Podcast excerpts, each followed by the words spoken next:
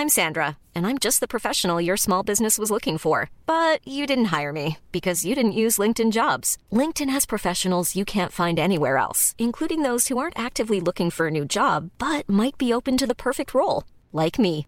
In a given month, over 70% of LinkedIn users don't visit other leading job sites. So if you're not looking on LinkedIn, you'll miss out on great candidates like Sandra. Start hiring professionals like a professional. Post your free job on linkedin.com/people today. Burrow is a furniture company known for timeless design and thoughtful construction and free shipping, and that extends to their outdoor collection.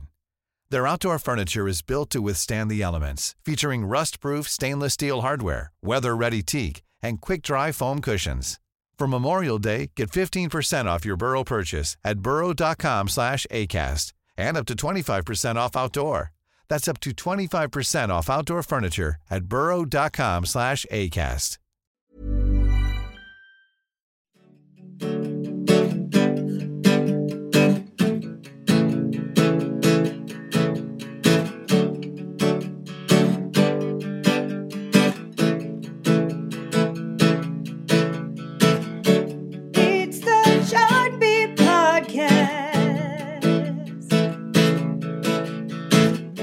And welcome to the Billboard Chart Beat Podcast. Gary Trust, Billboard's co-director of charts. And hey guys, it's Trevor Anderson, a chart manager here at Billboard. And this is where we look at why what's on the charts is on the charts. Uh, a lot of stuff to get to this week, but uh, first, just want to uh, get to. We uh, brought this up last week on the podcast. We we have messages so far, Trevor. Our new Chart Beat Podcast hotline.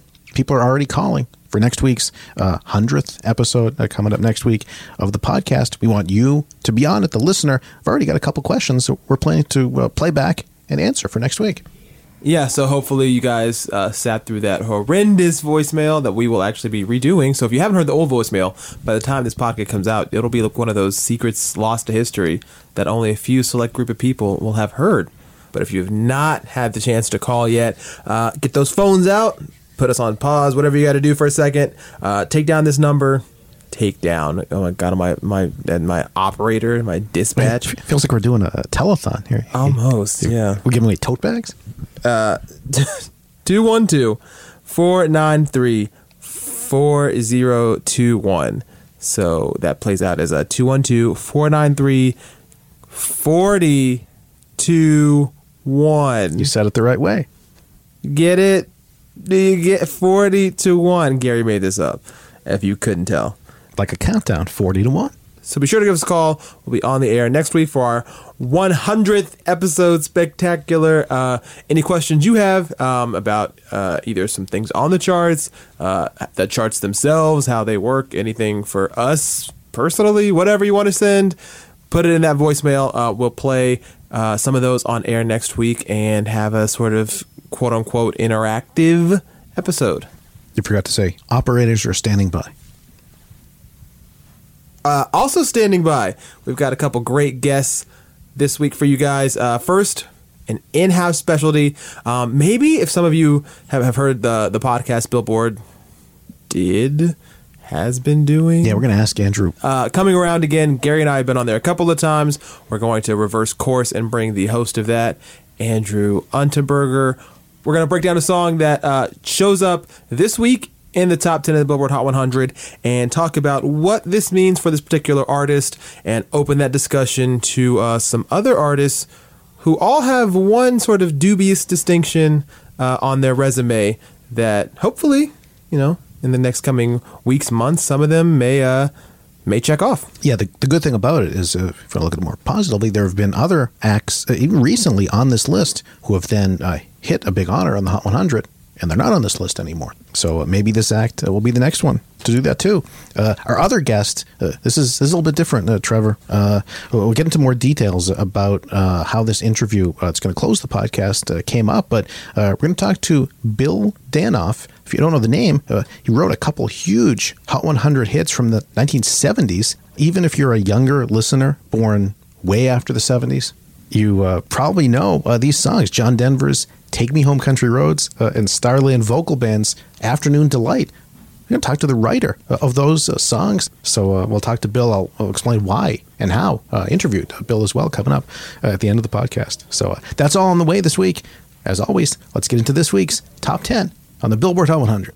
Ten, nine, eight, seven, six, five, four, three, two, one. This is what you call a flip. Number Took keys from 10. a car to brick. Bentley from his mama whip. K.O.D. he hard as shit. This is what you call a flip. Ten keys from a car to brick. Bentley from his mama whip. K.O.D. he hard as shit. 901 Shelby Drive, look alive. Number look alive. nine. Niggas came up on this side, now they on the other side. Oh well, fuck them, dog. We gon' see how hard they ride. I get racks to go outside. My number one, I don't need nothing on the side. Number eight. Said that I was done for good and don't want no more lies. But my phone be blowing up temptations on my line. I stare at Oh, baby, Number seven. why don't you just meet me in the middle? I'm losing my mind just a little. So why don't you just meet me? Count it up, count it up, count it up, count it. Number count it up, six. count it up, count it up, count it. Count it up, count it up, count it up, count it. Can't take it when you die, but you can't live without it. Count it up, count it up. be going psycho. Lil' mama bad like Michael. Number Can't really five. trust nobody with all this jewelry on you. My roof look like a no-show. Got diamonds by the bolo. Don't act like you my friend when I'm rolling through my hands.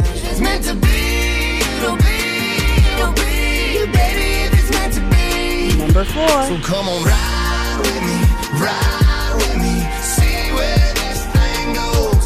So come on. Number three.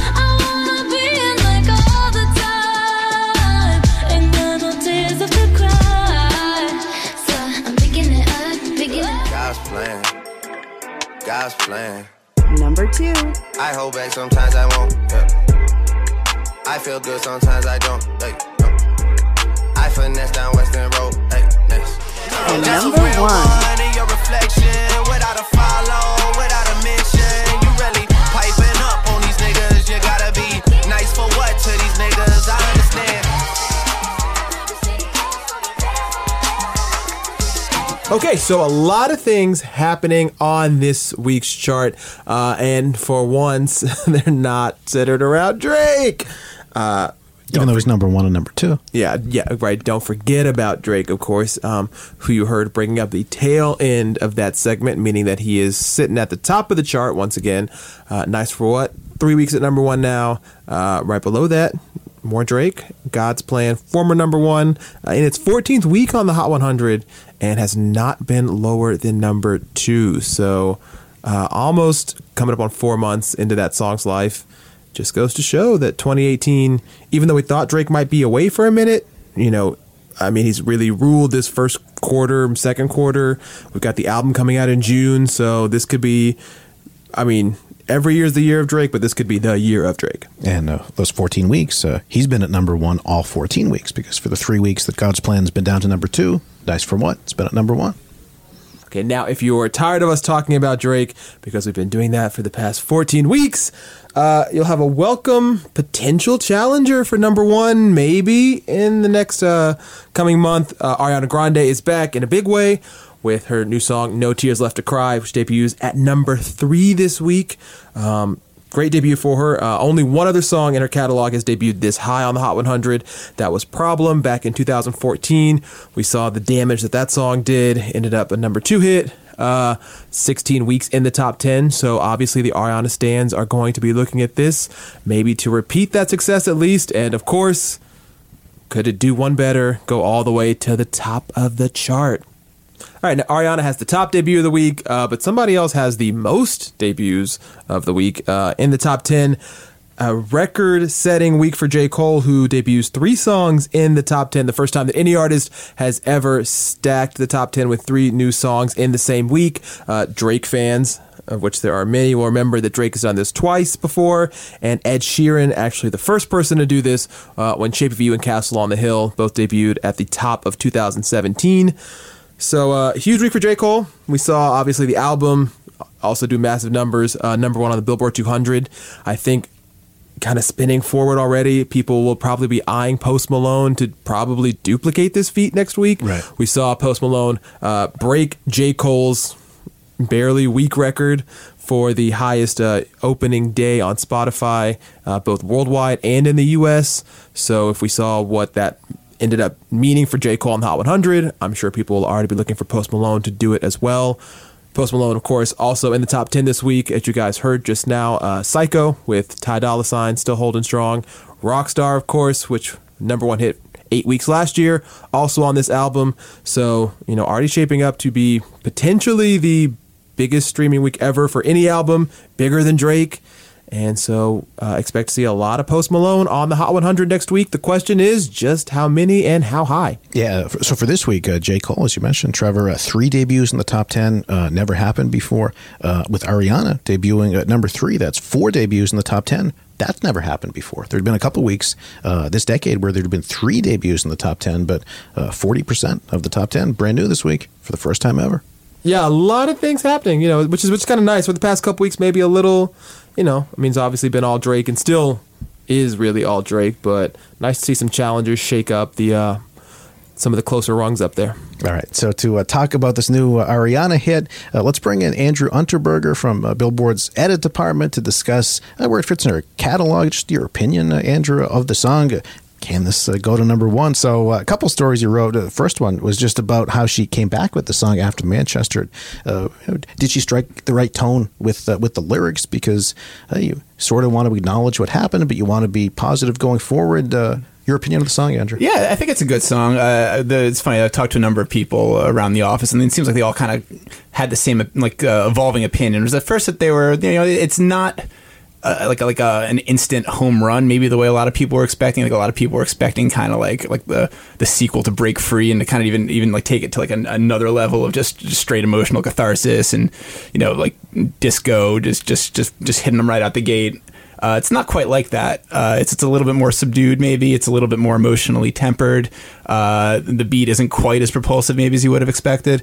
Uh, and and the emotional, like uh, the emotional element of the song is definitely there, but it's a little bit less like anthemic, maybe than you would have expected. Uh, but uh, but as I wrote and as I, I still believe, it's sort of the appropriate uh, note for her to, to, to be striking here. I think this is it's the right tone, and that it isn't like a like if she, if she was to do an explicit sort of "I will survive" song, that might kind of cheapen uh, the incident, what happened, and you know the fact that even though she was obviously at the center of it, she wasn't you know one of the she wasn't one of the victims. She she wasn't one of the victims' families. So. Uh, she she wants to kind of you know she doesn't want to make it all about her. And I think this song did a good job of saying wow this what a, what a terrible thing that happened. Uh, and you know we'll, we'll, we'll hopefully we'll all move on from it but I'm, I'm not gonna make this as if like this is my personal triumph over this tragedy. It's just this is a terrible thing that happened and now let's try to get over it if we can. And musically it feels even a little experimental to me. It feels like the hook is, is sort of those those chords that kind of Mhm. propel the song. And when she kind of comes in with with the title it's not uh, not like your typical chorus structure It's an unpredictable song. Yeah. yeah, I, I agree with that, and uh, I think it has a little bit of like a, like an early '90s dance feel to it, uh, which isn't really the wave right now. So uh, uh, I'm, I'm very curious to see how the song will do on radio because yeah, it, the, the the melodic shifts in it sort of come out of nowhere, and, and the rhythm of it isn't necessarily what you would hear on, on 2018 Top 40. So uh, I, I don't know. You know, you, you guys I think we're talking a little bit earlier about how you, you could see this being like a big summer song. I don't really see it for this one. I, I think No? it's it's going to be a fan favorite, and it might have like kind of a long shelf life, but I don't see it really being summer jam type stuff. I I, I don't think it's going to be like, like I, don't, I don't think it's going to be in the song of the summer discussion. I think I think we'll be done hearing this on radio uh, in a, in a month or two. It's closer even to like like Lorde's Green Light from last year than most of the songs that you hear on radio now. I think it's the kind of song that uh, feels kind of uh, to, like, to people who've been listening to the radio for a long time. It feels like a radio single, but it doesn't necessarily feel like a super up to the moment kind of radio single. So I mean, we'll, we'll see. Did you guys do you guys disagree with that? yeah, I just I disagree. Okay. Uh, and part of it is uh, Lorde didn't have the track record that Ariana Sure. has at top forty, and But she, she has one thing that Ariana doesn't. we're going to get to that. All right, but I'm just saying. And- but you know, it, it, it, Tre- Trevor's scandalized by, by me throwing down the gauntlet uh, between uh, between Lorde and, and Ariana Grande right now. Um, yeah, when, when I first heard it, and even a couple times when I when I hear it, it it's it's a little bit like left of, of what I expected to come out, especially when I guess reports surfaced that it was going to be Max Martin and Pharrell Mhm. and kind of the usual power players of, of the past five years. Right. Um, and I don't know because I, guess I guess especially in Ariana's case, you see as we've mentioned several times, uh, what's happened to pop stars in the past 15 months, and that you know when you come out with uh, expected expected pop song, uh, a lot of them went nowhere, and so you have to try something. I think left of center um, to be the case. I mean, will radio grab onto it? Um, I, I don't know. I don't know. I mean, I think I think for a lot of people, maybe the song had a better than expected start, and so maybe that will help push its fortunes up. Um, because Ariana Grande is not known to be a streaming powerhouse, not really known to, I guess, sell a whole ton to where you would expect a number three debut coming out of this. The last album also a little on, on you know a Yeah. little bit on, on uneven ground. I Right. mean, obviously, Dangerous Woman was, was was a hit. Into You wasn't quite as big a hit, and so you know, Side to Side is what really kind of saved Dangerous Woman in my That was, opinion. that was ways into the rollout. No, and I mean, it, it worked out. And I think this album, I think they're looking at this album as you know, it's got to be a, it's it's, it's got to be a hit. You know, I feel like, especially given what we saw with Katy and Gaga, and to some effects even Taylor and everybody. You know, this this is not only a moment, a for her to save her career, but also if that sort of pop queen vacancy is open, mm. this can propel her even forward even more. Yeah, uh, I, I think that I think that Ariana is a little bit better suited to kind of adjust to the to the next era of, of the pop charts and of, of streaming and, and of, of pop music in general because she's been kind of she had kind of one foot in the hip hop world from the very beginning. You know, first singles with you know Mac Miller. She's worked with Future and she's worked with Lil Wayne and, and, and plenty of other rappers who are you know a little bit more of the moment than some of the people that you know the, the Kelly Clarkson and Lady Gaga's of the world we're working with. And, and she's younger. The Weeknd, huge hit. Yeah, sure, of course, and, and his first his first really big pop hit. Yeah. Uh, so yeah, so she she kind of feels like part of this generation more than some of those other people. Uh, but you know, even you know, we talking about this. Even Selena Gomez recently has, has kind of fallen on hard times, and she also is, is a very young pop star who, uh, who you know, certainly seems like she's part of this generation. And You're shaking your head, Trevor. I'm just not. I'm not. I'm not shaking my head. I just Trevor just doesn't want to make any enemies on, on the, the Chart Beat podcast. Oh, of course not. No, no, no. I'm, I'm I'm neutral. And I like Selena Gomez, and I liked her her last couple singles a, a great deal. But the, the the fact of the matter is that none of them peaked particularly high on the Hot 100, at least by her standards. It was sort of weird. She she had a couple uh, experimental songs in there with uh, with Fetish and uh, Mm-hmm. Bad Liar, Bad Liar. sure. But you know that was even Wolves was kind of a weird song when you when you get down yeah, to but that, that sort of felt to me like the follow up sonically to "It Ain't Me," which was a top ten hit, and Wolves was a top ten pop radio hit. So I feel like she's just put out so much product that a couple have missed, sure, but a couple have been huge hits. Yeah, and I think that the, the next song she does that connects uh, will, will you know it, it's not going to be like a, a, a story of uh, you know triumph after a long period out in the wilderness. You know, It- it- when she's back, it'll seem like she never left. Right. So that, that's fine. I think the same thing could very well be true of Ariana, but I just don't think this is necessarily the song that is going to do it for her. You know, when you go experimental, you can go everywhere, and you can be experimental on a lot of experimental flops. And so, just for some of these artists who have, you know, that's just got to be such a weird paradigm between probably what the label wants and what the artist wants. Maybe bigger than ever before in the pop world. But the good news is that memories are shorter these days. I think you know you, one flop single doesn't really set your career back the way it used to. At least I don't. I don't personally feel that way. Uh, so you know, I, I think you, you can kind of uh, re- release songs here and there, and then you can do what Selena d- did, and you know, release three songs spaced out over the like three months each, and maybe they're on an album, and maybe they're not. Right. Maybe the next album is completely different, and she she has the freedom to kind of reinvent herself the way she sees fit. She's not tied to any of those singles as dictating the next 18 months of her rollout life. So I, I- I think that you know there's good and bad to come with this, and, and there's there's things that pop stars I think are, you know, th- th- th- there's there's advantages to these days for them, and there's disadvantages. So yeah, it's an interesting time. All right, well, one loose thread that we had teased a little bit back, uh, we should pick back up, is you mentioned uh, Lorde has something that Ariana Grande doesn't. Yes, sir. And if you are an Ariana Grande fan, you hate Andrew right now because for any number of reasons, but this one most recently, sure. Yeah, yeah, chiefly among those at this moment, the fact that yes, Ariana Grande has yet to touch uh, the top spot on the Hot 100. Uh, nine top tens, so obviously been been in the mix for a while. But Five top fives too, I think, something like that. you bring it, you that's just bring in Well, the knife. it's Bring in in the the article. We got knife. the printouts Bring in here, the yeah. knife. Uh, five top five top fives, but not quite that number one. Um, so Andrew actually does an annual column uh, looking at the question of who is the biggest pop star of the moment without a number one hit. And so there are uh, a good number of artists that he wrote down. Ariana Grande uh, also making the list. J. Cole. Um, as we talked about a little earlier as well. Uh, as people who are still looking for that first number one, uh, I guess let's go through the list really quick. Uh, Gary, if you want to read out, um, follow along on Billboard.com if Yeah. you're there, right, of so- just some contenders uh, who have not touched that top spot. Yeah, uh, after Ariana, uh, Andrew mentioned uh, someone who's uh, had one of those top five hits with Ariana, Nicki Minaj. Which Yeah, again, I think a, a lot of a lot of her uh, fans uh, that's still kind of a bit of a sticking point that she's got to number two uh, with Anaconda. Well, I think of the artists I read about on this list, Nicki's the one that's been pop relevant for the longest. You know, I think her first top 100 hit was maybe you know 2009, 2010 at the latest. Uh, so I mean, she's she's been in the mix for a very long time. She's gotten close. Almost a decade. Wow. Yeah, you isn't would think it's isn't been that almost a decade. Yeah. Yeah, right. For some reason, it feels still feels like it's like 2015 or something. But yeah, and, and still scoring top 10 hits and still still in that mix for that number one possibly hopefully uh, at, at some point but uh but yeah, uh, you know, came close as recently, you know, as early as 2011, and as recently as 2014, but but never quite got to that number one. Well, you know, I mean, the, sticking point now for a lot of people, a lot of watchers, is somebody else came along and went straight to number one over Nicki.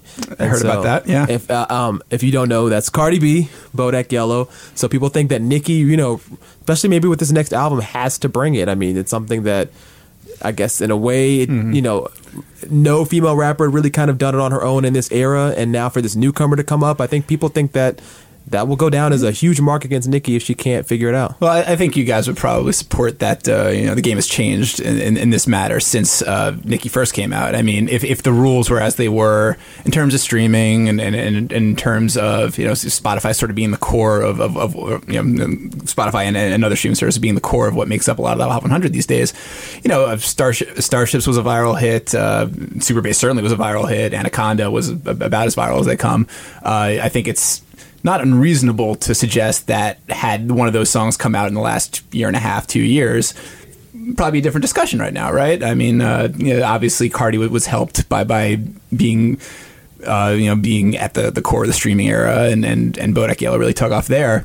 Uh, so so yeah, I mean, it, it's it's you have to kind of weigh different eras differently, sort of when when it comes to to rap singles. I think it's you know if you want to take it to sports, there there's certain eras where no one no one in the league hits more than 35 home runs, and then there's other eras where you know people are hitting 60 left and right. Right. Uh, so you you got to kind of you know adjust for inflation there, uh, and obviously now it's a lot easier for rap singles to hit number one on the Hot 100 than it used to be, and I, I think that uh, Nicki's longevity is is, is a incredible incredible sort of mark there uh, and uh, the fact that she's you know she's still regularly scoring top 10 hits almost a decade after her first is, is something that Cardi B can only hope to match in, in, in several years time and Do you think Nicki Minaj has to hit number one as a lead? as in do I think that she'll get dinged for it if it's only as a feature Yes. Well if you're comparing her to Cardi then yeah I think so because Cardi did it entirely on her own not, not only was she not a feature but she didn't she didn't have I mean unless you want to count Kodak Black's kind of ghostly presence there as, as a as, as, as a so- sort of originator of, of the Bodak Yellow uh, hook and melody, then you could say he helped her there. But otherwise, it's you know it's, it's just it's only her name on the on the chart listing. So for Nicki to, to get in as a guest, yeah, I mean that that that'll be a bit of an asterisk for her. What do you think? Uh, I would. I mean, I would think so. I mean, I guess it'll. I guess. Well, I say yes, and then I kind of think it back to depending on what song it is, because I'm I'm a big advocate of the fan. Uh, I mean, of the theory that you know there are certain songs that the featured artist makes makes or breaks. I mean, we've seen so many you know Rihanna features that I bet you this song wouldn't be half as popular if Rihanna were not doing the hook. And so I think for Nicki, depending on what kind of song, I maybe if it's a pop song and people feel like she you know sort of sold out and threw a verse on, Yeah. and not all the stations are playing the Nicki verse, and she sort of just you know kind of tags along. If it's the uh, like the Madonna "Give Me All Your Love" and sort of guest verse, Yeah, I think people might say, um, okay, she just did it for the number one. Sure. But I mean, maybe if it's if it's the monster verse, Yeah, no, that makes its way. absolutely. People will say, "Damn, Nicki is what got that song to number one." So maybe it depends on the scenario. Trevor, you mentioned uh, J. Cole before, and uh, that's on your list, uh, Andrew, too. Kind of uh, thinking just in terms of uh, rappers who've been uh, so huge, uh, known for albums, but not necessarily singles, and maybe he can become like uh, what Kendrick did last year with Humble. Uh, is is J. Cole kind of waiting for that, that humble song that's going to break him through to, to mainstream audiences uh, Does with one specific song? Care about that? Yeah, uh, he hasn't really come close to anything like that yet. But you know, again, Kendrick uh, certainly had no big radio hits off of "To Pimp a Butterfly." Even off of uh, the "Good Kid, Mad City," he had hits, but not the kind of crossover that you would expect uh, from someone of his stature. And and certainly, "Humble" changed the entire game for him there. Uh, J. Cole seems to care less about kind of that, making that big moment, that big splash for this first single. You know, even even Humble at least was released, uh, you know, a couple weeks I think ahead of uh, of Damn. Whereas, uh, you, know, Cole made a couple videos for this album, but they basically debuted along with the rest of it. It seems like the, the, the focus for Cole is really on making that kind of full album statement.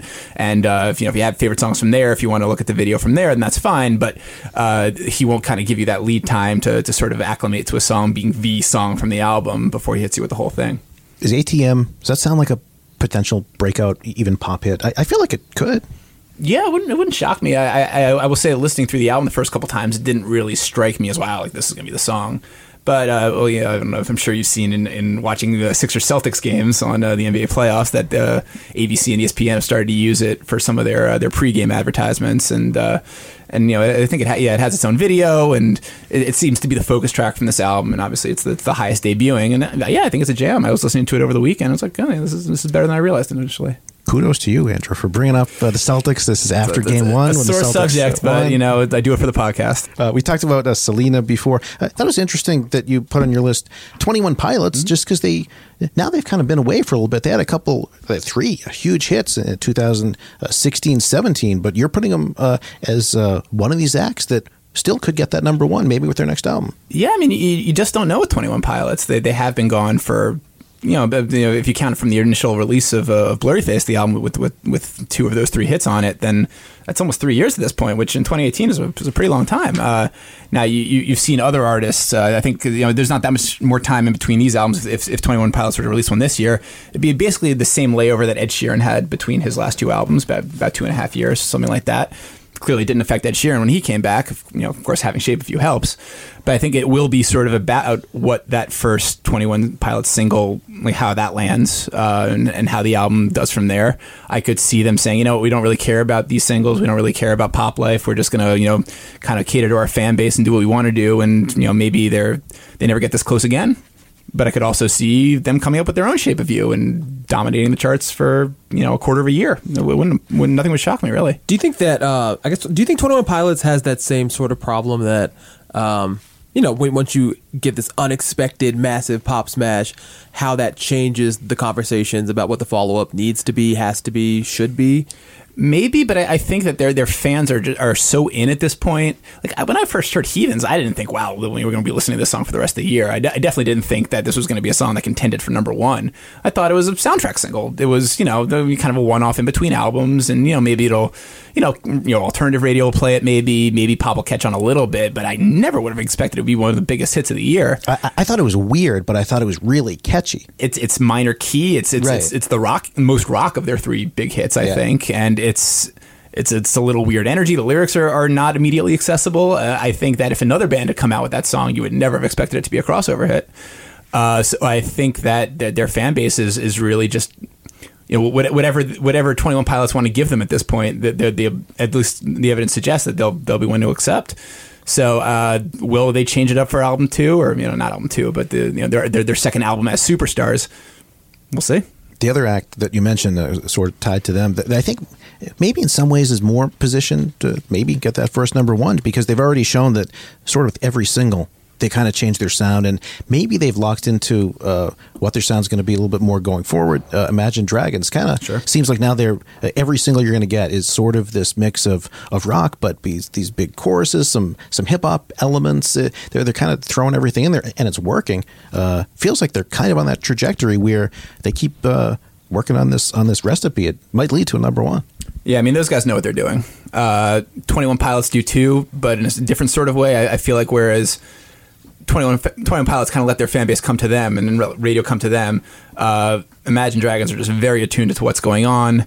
They they know what 2018 radio sounds like. They know how important streaming is. They know how important syncs are and advertisements. They they they know how to play the game and they write really good songs. Uh, and they write songs that aren't that while you know they're rock in nature, they're not dependent on rock conventions instrumentally. Uh, they're, they're not tied to rock history. That they're willing to kind of go forth into to the rock future, which is a little bit uh, you know less.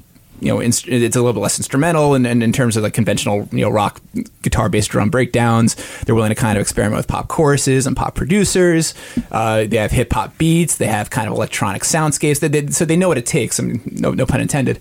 Uh, they, they know what it takes to have a hit in, in you know pretty much whatever year they're in, and and they have a pretty devoted fan base too, and they play arenas and they're they're about as reliable a presence on top 40 now as, as, as you have, which is pretty strange for a rock band, uh, especially one whose last album was was, was not a huge hit. The, Right. one, the one before Evolve, uh, Smoke and Mirrors, was you know pretty pretty marginal in terms of top 40. But uh, you know they course corrected, and I, I think you'd be foolish to underestimate them at this point. Yeah, when they came out with "It's Time," sort of seemed like oh, they're almost kind of a jangly rock Sure. band, and they went kind of that folky direction with "I Bet My Life," and now it seems like uh, they've they figured out uh, "Radioactive" is the big hit, and then uh, "Believer" and "Thunder" seem to be in that mold. So maybe we're just going to keep getting more of that. Yeah, I mean, uh, three top five Hot Hot 100 hits. Uh, d- does the rest of the rock genre have three combined over the same time span? It's, it's probably pretty close. The, the Hot Rock Songs chart has become uh, the Imagine Dragons. There you go. To what Drake is to the Hot 100, Imagine Dragons but, but, but rock. you know they they put in the work. They you know they, are, are are they really this much better and this much more popular than every other rock band out right now? Probably not. But uh, they know what it takes, and, and and they're willing to they're willing to kind of meet the pop game halfway, and that's that's not something a lot of rock bands are ambitious enough to do these days.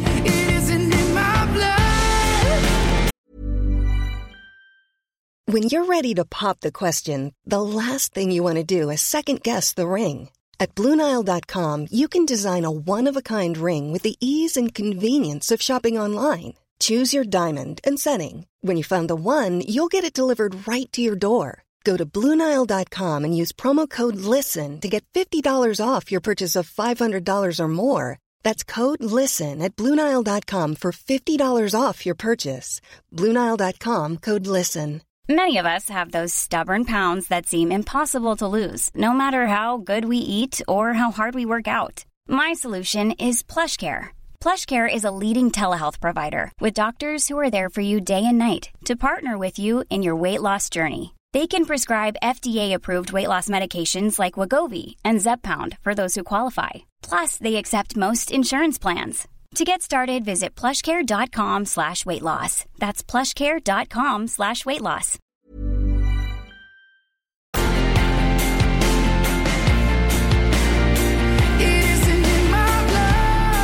a couple other acts that I just want to mention in the story.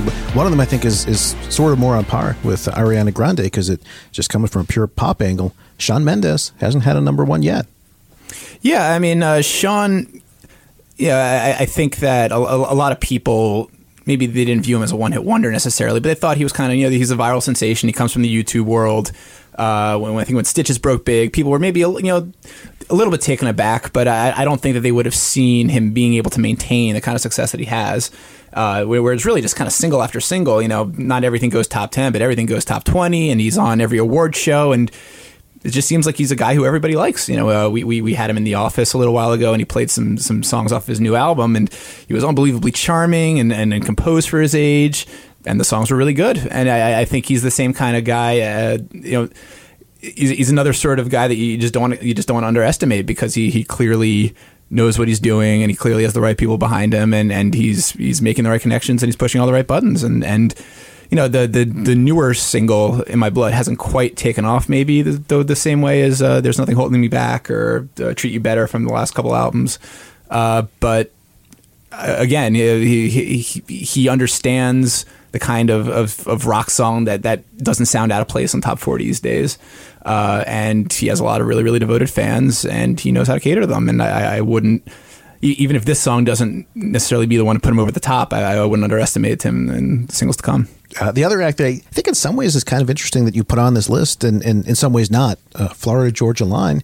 you know, six months ago, I would never have considered Florida Georgia Line for this piece. I mean, they're they're, they're a constant presence on the country charts. They always sell well. They're always on award shows, but they hadn't had a, a proper kind of four quadrant crossover hit since Cruise, and that was in 2013, and it came with a with a Nelly guest verse uh, that that kind of kind of put it in that that, that upper echelon. Uh, but here we are with uh, them having you know the number two song in the country for a number of weeks. Uh, meant, meant to be the Bebe Rexha collaboration. Uh, a couple of you know volume shooters in their respective genres. Uh, Florida Georgia Line, you know, they never met a collaboration they didn't like, and certainly you could say the same about Bebe Rexha. Uh, and so you know you don't really know what to expect when two of those sort of artists get together, but. clearly uh, they, they they found the chemistry there, and and they, they found enough common elements that they, they had a song that really really connected. And uh, you know, do I think that Florida Georgia Line will make number one on their own with with kind of a, a, a traditional song for their country base? Probably not, because as we've seen in the last couple of years, country songs don't tend to to, cha- to challenge for that high uh, Maha 100.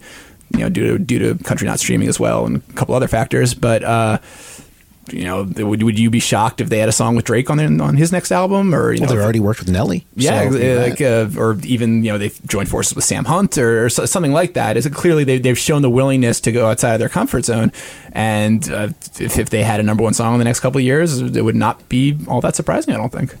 So of the ten acts we, you've got on this list, uh, we went through most of them. Uh, Zedd, Future, also in that mix. Um, a few other wild cards. Gary Gary came up with a few ideas here. Uh, he's thinking maybe Sam Smith could be a surprise, given how. oh, I'm sorry. Go on. Go- Don't- don't- oh, well, well, no. Go ahead. We'll, we'll talk about Sam. You think it's a what? I, I think Sam Smith's trending in the wrong direction. Trending in the wrong direction. I Even I, I mean, that huge hit he just had.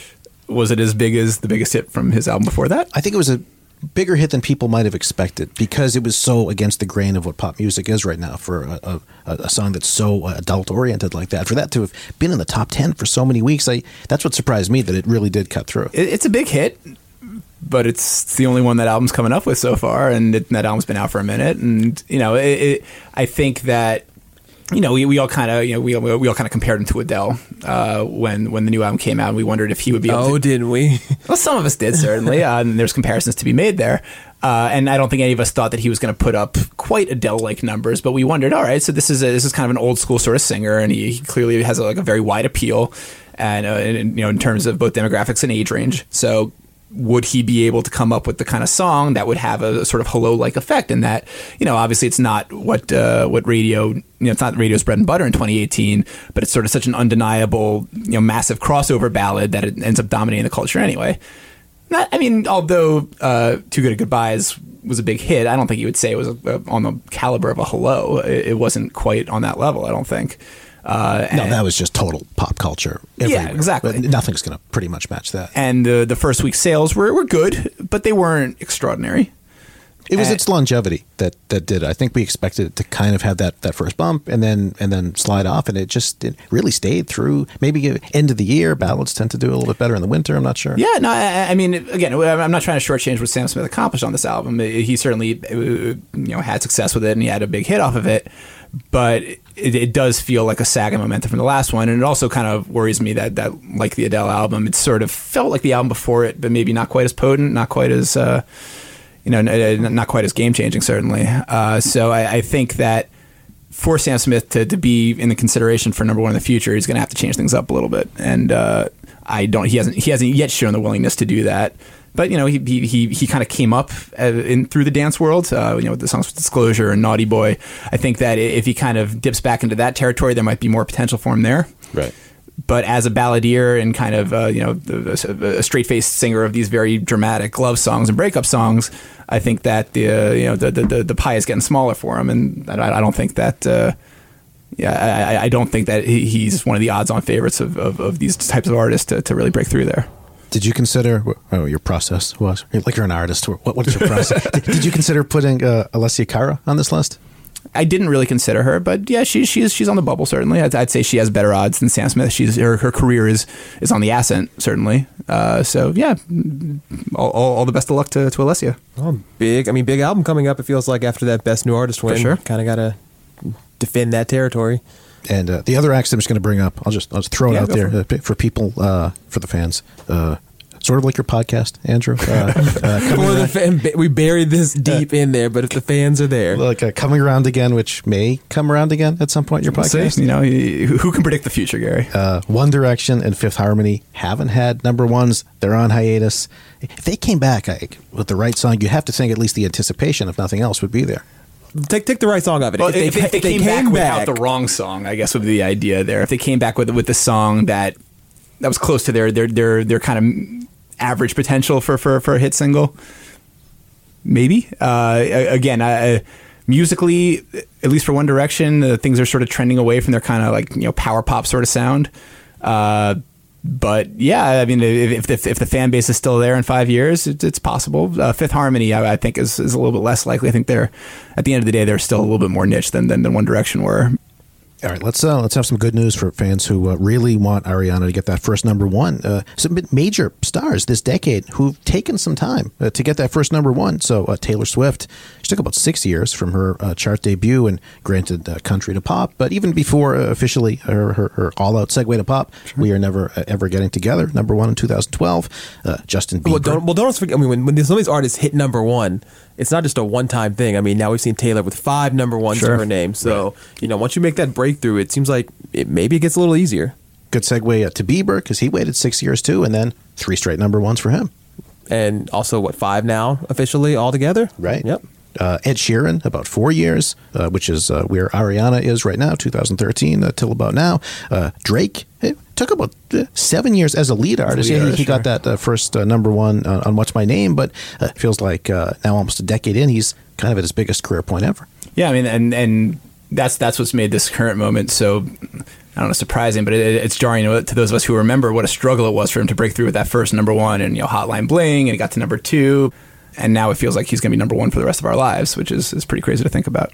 Yeah, Miley Cyrus, uh, sort of similar with the kind of the same upbringing mm-hmm. uh, in terms of pop culture. Uh, she took about seven years, and uh, if you're really going to uh, play the long game, uh, Aerosmith took 25 years until wow. their first number one. So Ariana, she could even take. So uh, she's still got 20 more, yeah. 21, 21, more years in her. Well, what's interesting to me, you, you reading over that list right now, is how many of those artists did get to number two before they got to number one. You know, uh, Taylor Swift got to number two with "You Belong with Me." Justin Bieber, I think, with "Boyfriend." Uh, Drake, we just said with "Hotline Bling."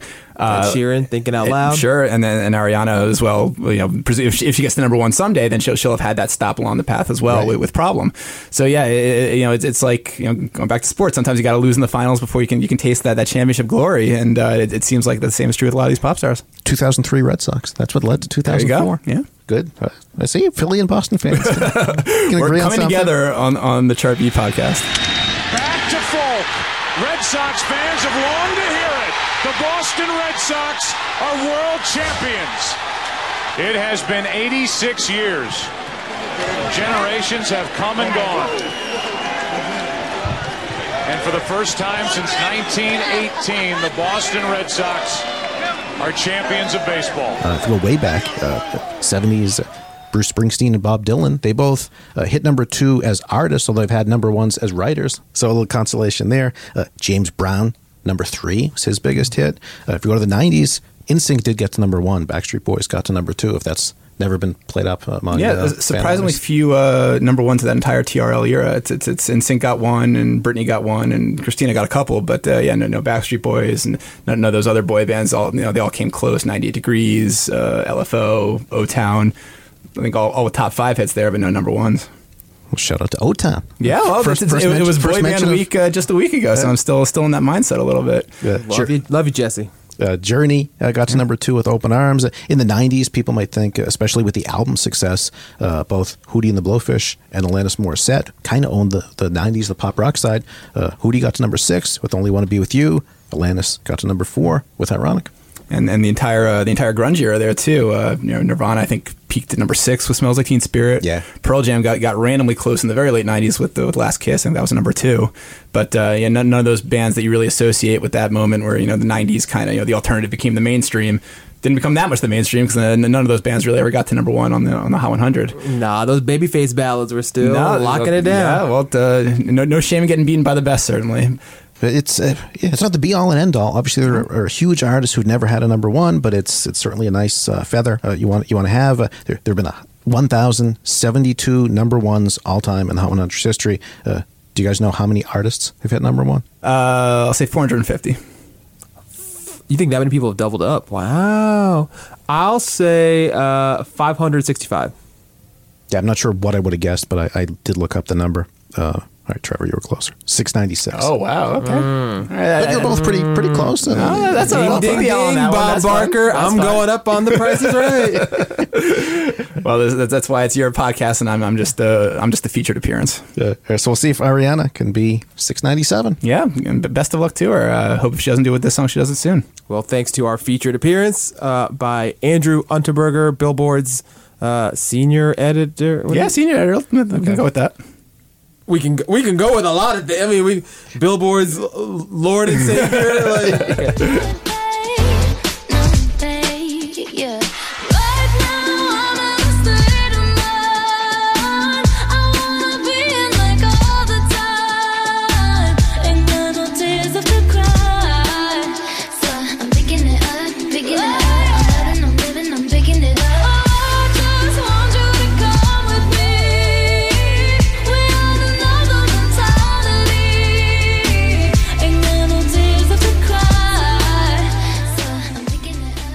right, so uh, wrapping up the podcast, uh, you know, we always do a flashback. You always pick a song, Trevor. In this case, uh, went even deeper. I found someone to do the work for us.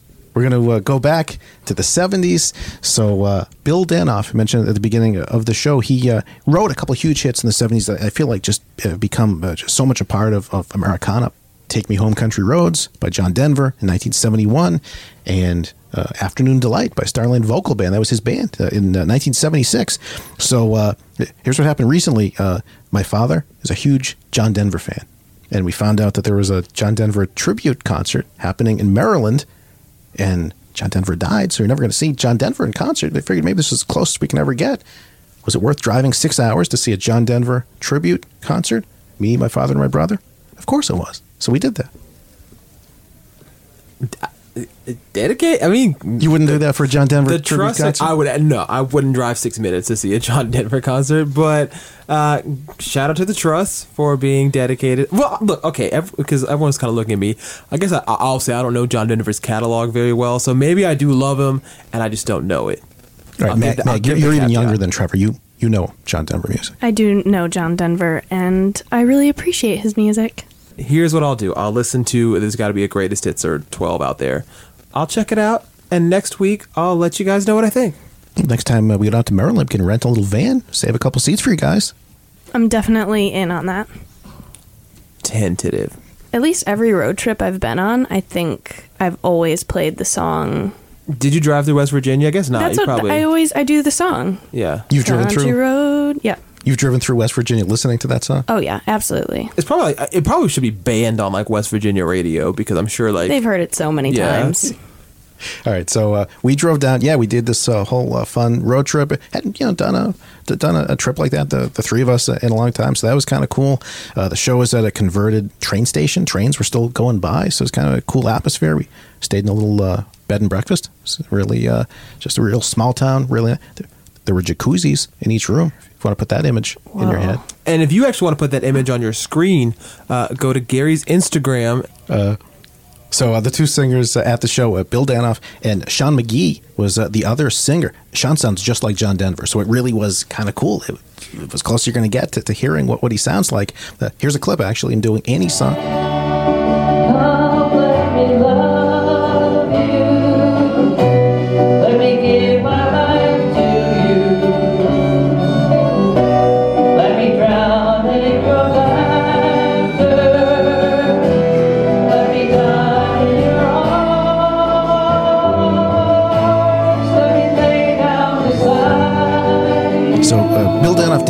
That song, but he did uh, co-write John Denver's debut number two Hot 100 hit from 1971, "Take Me Home, Country Roads."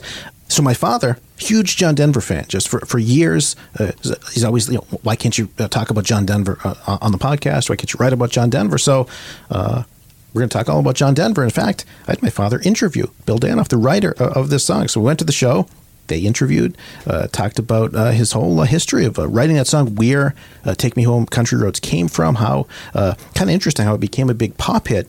But it wasn't a big country hit at all. Country kind of didn't know what to do with John Denver at the time. His new uh, folk singer didn't didn't really fit. So uh, that's kind of interesting. I'll talk about that. Uh, it's actually uh, John Denver added the bridge to "Take Me Home, Country Roads." That's how uh, his contribution to the writing of that came about. And the song came back in 2016 as a number one country hit. Finally, thanks to the All Star Forever Country remake. So uh, yeah, it just shows uh, the longevity. So. Uh, figured uh, why should I do all the work? Let my father do some of the work. So Richard Trust making his podcast debut here on the Billboard Chart Beat podcast. So uh, we'll we'll close with with this interview, some clips.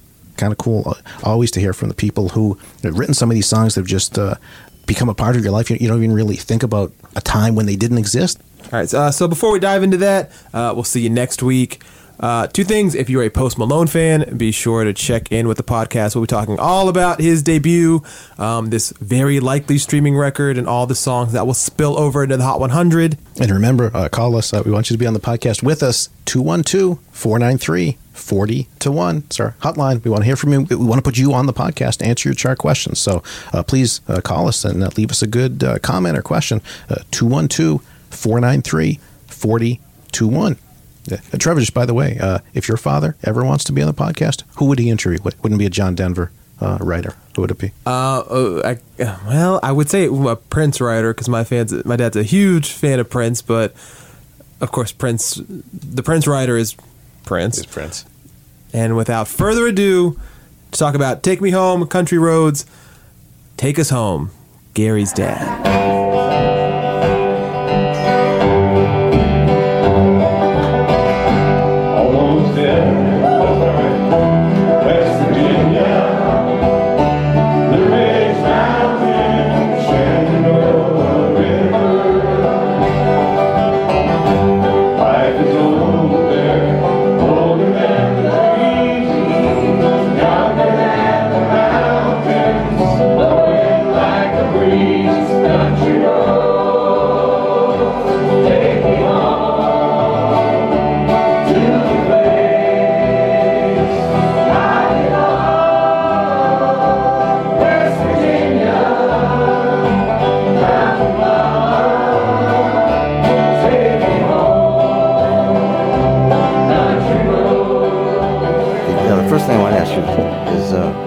From in, in, in Western Mass? Springfield, Massachusetts. Okay. Uh, when uh, Take Me Home Country Roads was being written, uh, did, uh, was it first said Massachusetts No. instead of West Virginia? No, it didn't say anything. It just said country roads, country roads, country roads, country roads, country roads. And then I, in my head, you know, and Mhm. I was trying to fill out the spaces, and then I got to the uh, where I needed that. The, the words just kind of grew little by little. Then you find you need one here or there, and so uh, I needed that three syllable word, and I. Um, I toyed with Massachusetts, but I didn't really. I didn't like it as a word, as a singing word. Okay. And, it, and it's funny because a couple of weeks later, the Bee Gees, the Bee Gees came out with a song Massachusetts, Right. which yeah, I like the Bee Gees, but it wasn't. It's it wasn't to me sound wise not a great word. And like I said in there, I like the word Shenandoah. I like those words, Virginia, Shenandoah, Blue Ridge. What images? Just they don't even need a song. Better Just say those words, and it, it sounds fun, doesn't it? Mm-hmm. Blue Ridge Mountain, Shenandoah River. Better than the Berkshires? Yeah. Okay. Well, no, with the Berkshires was where I'd. I still go up there every year. So it, it was never Massachusetts, was never part of the song. It was never, no, never part of the song. But it was where, when I first came to, to Georgetown University, and we went on some sort of a weekend uh, retreat or something. Went out in Maryland, took a bus, and I didn't know anything about. I'd never been out of Massachusetts at all, except for a trip to New York, a trip to Detroit once. Just, and that was new to every place. So every place was fascinating to me. So when I, we were driving around Maryland, and uh, I was thinking, this looks a lot like home. This whole country thing. The only thing was it's bigger. At home, everything, New England, everything's more condensed. Yeah. There's a field and there's a thing, only it's smaller. Here, there's a field that's like 200 more acres than it is back home, you know. Yeah. It's just more spread out, but it was the same kind of stuff. So when I was down here for, um, we were going, as time went on, we had one year, 1969, I think, where I did a lot of road trips. And the, the interstate highway system had really not been finished. There was Jersey Turnpike was there. There were some stretches here and there, even up in Massachusetts and Springfield, we'd have a two mile stretch of Interstate 91, and then it would be roads, and that you know, so it was still that kind of time. You you couldn't take an interstate or a place. So I remember, I just was fascinated by the the countryside, the the barns with Mail Pouch tobacco on the sides. I never saw stuff like that. You know, stuff I had only seen in pictures was. It was you know, when we were kids. We had those ViewMasters. Oh, yeah. You look in a ViewMaster, Yeah. it was 3D pictures. Well, Mhm. this was when I, I guess it was my, my youth and uh, what other enhancements of the age were. Uh, it made life more interesting, but I suddenly become a real nature fan, and I, I couldn't get enough of it. So that's where all that country road stuff came from. How did you know John Denver? I was a student at Georgetown University from 64 to 68. And while I was there, I worked at a club down the street called the Cellar Door. Right, I've been there. Which had the, we were one of the top folk clubs in the country. Uh, the Bitter End in New York, the Troubadour in Los Angeles, the Main Point in Philadelphia. Uh, where did they all play in uh, Chicago? I forgot Steve Goodman and uh, Mr. The, the Earl of Old Town. That was Steve Goodman and John Prine. Those guys all come out of that. So we were part of that circuit. And John came through with the act, uh, the Mitchell Trio. It used to be the Chad Mitchell Trio. Now that he replaced Chad. Right. So I knew him then as a lights and sound man. And at the cellar door was the kind of atmosphere. It was the students kind of were the operators, uh, the staff, and everything. So after the customers left, we'd pull the the curtain and close the door, and the the act would hang out in the. We all got close, the the waiters and the artists and stuff.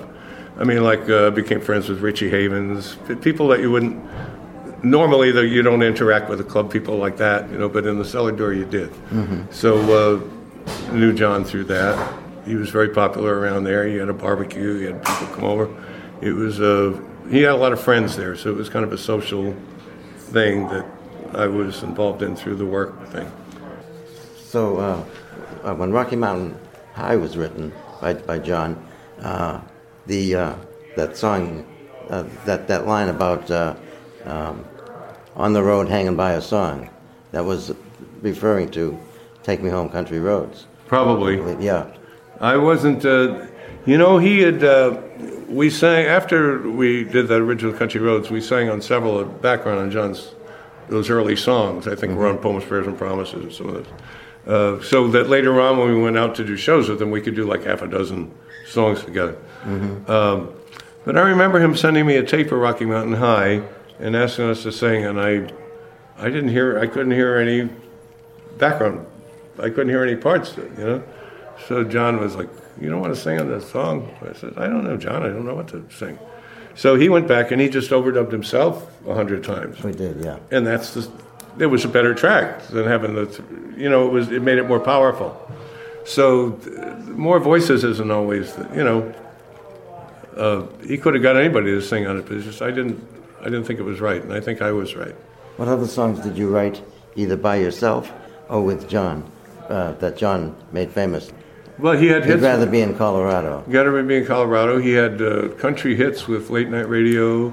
Baby, you look good to me tonight. Friends with You was a hit around the world, but not in the states really. Mm. Minor hit in the states. Please, Daddy, you don't construct this Christmas. Oh, that yeah. that's still making money. Yeah. around the world. That was an odd one.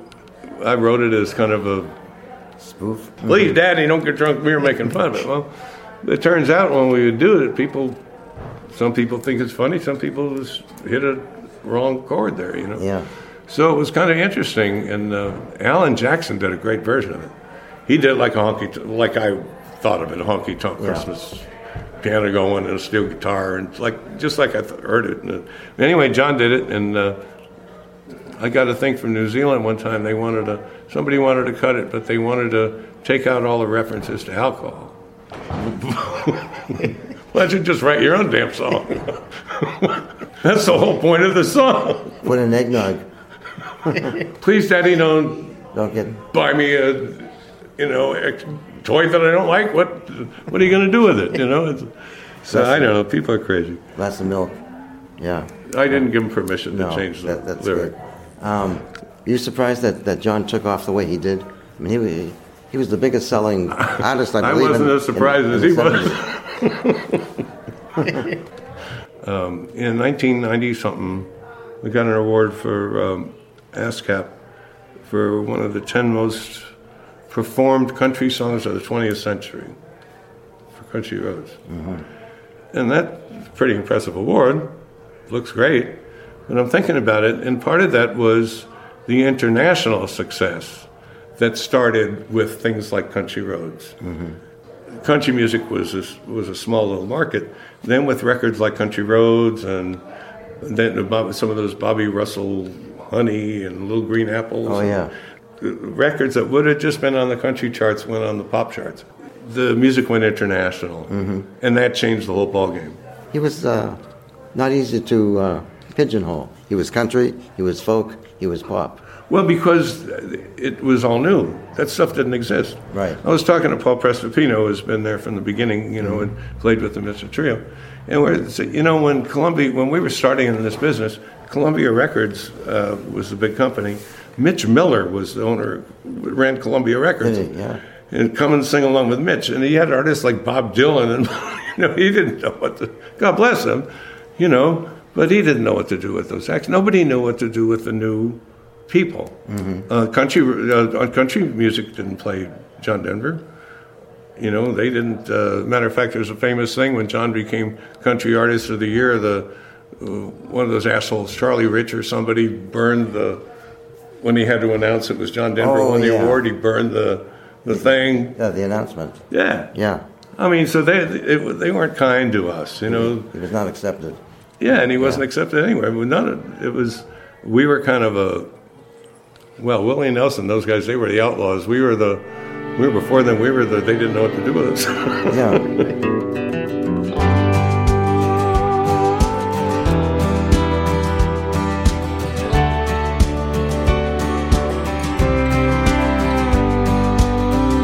Almost heaven, West Virginia, Blue Ridge Mountain, Shenandoah River.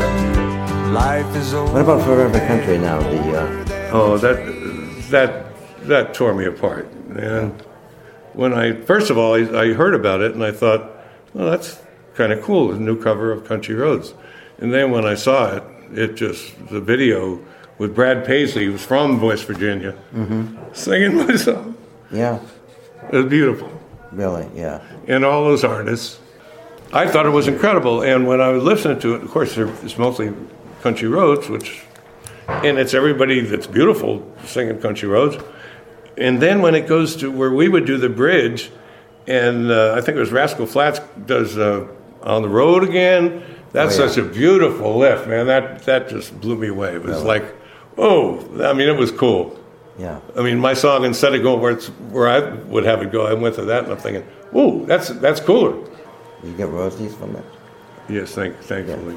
Country Roads in about three movies last year. Afternoon Delight keeps showing up in movies, and uh, Afternoon Delight keeps being in something. I rewatched Goodwill Hunting the other night for Oh. some other reason, but there's Afternoon Delight and Goodwill Hunting. Oh, that's a great movie. Yes, it's it's Yeah. fun. Yeah. The Country Roads keeps showing up, man. It's, I never would have imagined. Never. I've always wanted to, and maybe I still will. Uh, people over the years, of course, send me the stories and things, and your friends and relatives, and you can't believe the stories that uh, during the Vietnam War it was a huge song. Anything that said "Take Me Home" was huge. The Animals, "We Got to Get Out of This Place," "Country yeah. Roads." There was a couple other ones, but. Uh, it's so many stories from so many different different parts of the world. Uh, Papua New Guinea, you know, an old buddy of mine says, "Oh, he's, he's with the Japanese embassy," and he says, "Oh, I took my kids to Thailand for a vacation. We were on elephants in the jungle, and we were going by some bamboo house in a in a in a tree, and there was country roads coming out of a transistor radio." That's fantastic. And he said, "I told my kids that was my college roommate." I mean, you can't get away from it, you know. So it's it's it's bizarre, frankly. It's bizarre. It's lovely. It's you can't couldn't be more grateful. I hear her voice in the morning now. She calls me.